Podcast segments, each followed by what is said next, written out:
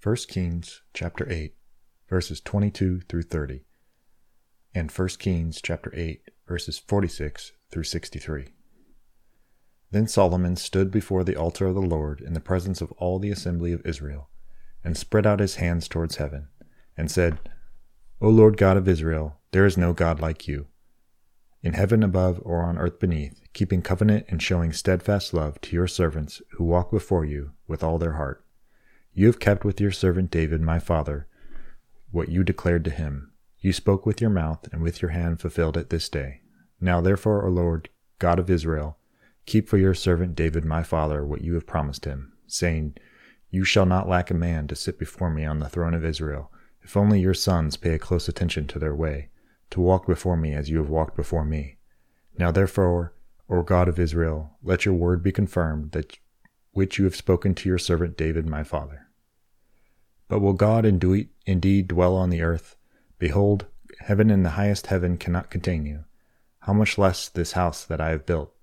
Yet have regard to the prayer of your servant and to his plea, O Lord my God, listening to the cry and to the prayer that your servant prays before you this day, that your eyes may be open night and day toward his house, this place of which you have said, My name shall be there, that you may listen to the prayer that your servant offers towards this place and listen to the plea of your servant and of your people Israel, when they pray toward this place, and listen in heaven your dwelling place, and when you hear, forgive.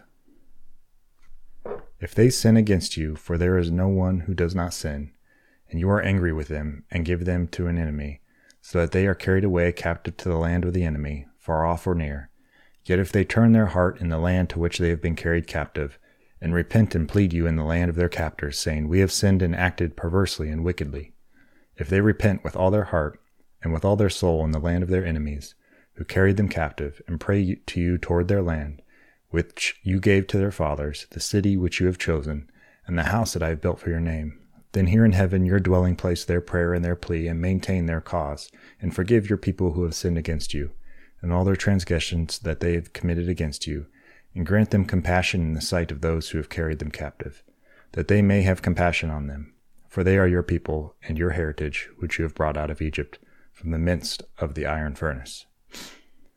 Let your eyes be open to the plea of the servant, to the plea of your people Israel, giving ear to them whenever they call to you. For you are separated from them among all the peoples of the earth to be your heritage, as you declared through Moses your servant when you brought our fathers out of Egypt, O Lord God. Now had Solomon finished offering all this prayer and plea to the Lord, he rose from the altar of the Lord where he had knelt with his hands outstretched toward heaven.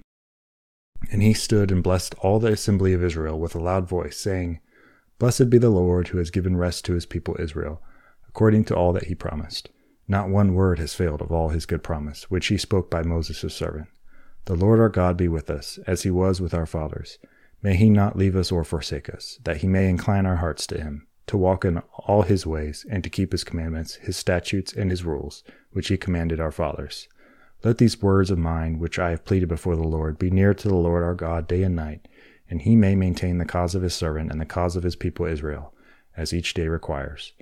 That all the peoples of the earth may now know that the Lord is God, there is no other. Let your heart therefore be wholly true to the Lord our God, walking in his statutes and keeping his commandments, at as at this day. Then the king and all Israel with him offered sacrifice before the Lord. Solomon offered as peace offerings to the Lord 22,000 oxen, and 120,000 sheep. So the king and all the people of Israel dedicated the house of the Lord. 2 Corinthians 4, verses 1 through 18. Therefore, having this ministry by the mercy of God, we do not lose heart. But we have renounced disgraceful, underhanded ways. We refuse to practice cunning or to tamper with God's word but by the open statement of the truth we would commend ourselves to everyone's conscience in the sight of God. And even if our gospel is veiled, it is veiled to those who are perishing. In their case, the God of this world has blinded the minds of the unbelievers, to keep them from seeing the light of the gospel of the glory of Christ, who is the image of God.